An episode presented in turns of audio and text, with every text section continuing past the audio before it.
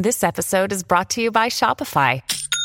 Forget the frustration of picking commerce platforms when you switch your business to Shopify, the global commerce platform that supercharges your selling wherever you sell. With Shopify, you'll harness the same intuitive features, trusted apps, and powerful analytics used by the world's leading brands. Sign up today for your $1 per month trial period at shopify.com slash tech, all lowercase. That's shopify.com slash tech.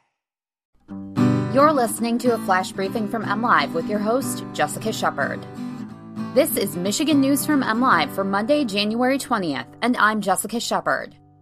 Michigan is swapping out 4,000 ankle monitors for upgraded technology. A Michigan man found $43,000 in a thrift store couch, and a luxury cruise line is planning Great Lakes expeditions. More than 4,000 parolees and others under state supervision are being fitted with new ankle monitors this year to accommodate a technology change. Verizon is upgrading its network from 3G to 4G, meaning the state's current 3G enabled ankle monitors won't work, according to the Michigan Department of Corrections. Because of this change, the state is in the process of upgrading to 4G enabled tethers at a projected cost of nearly $4.6 million.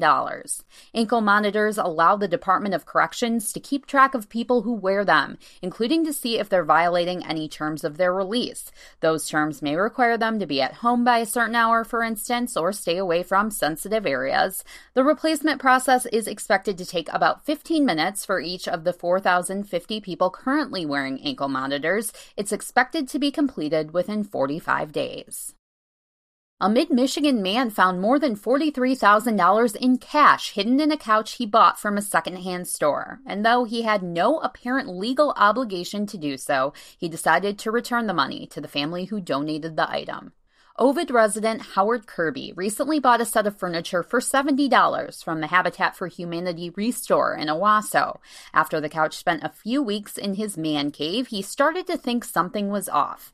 His daughter in law opened up a cushion and was surprised to find a box containing tens of thousands of dollars in cash, $43,170 once they counted it up. Kirby spoke with an attorney who confirmed it would be within his legal rights to keep the cash, but Kirby couldn't do it. He was compelled to return the money. So he went back to the store and planned a surprise visit with the family who donated the couch after their grandfather passed away. It belonged to them, and I'm glad I was able to give it back to them, Kirby said. A luxury cruise line is coming to the Great Lakes. Viking, one of the world's premier cruise lines, announced its plans to launch Viking Expeditions in January of 2022. As part of the all new excursions, a 665 foot ship will take passengers to Antarctica and the Great Lakes. Viking's arrival to the Great Lakes marks a major commitment to local tourism and economic development for Michigan, Minnesota, and Wisconsin, as well as the Canadian province of Ontario, according to the company. All expedition voyages, including the new Great Lakes itineraries are available to the public for booking.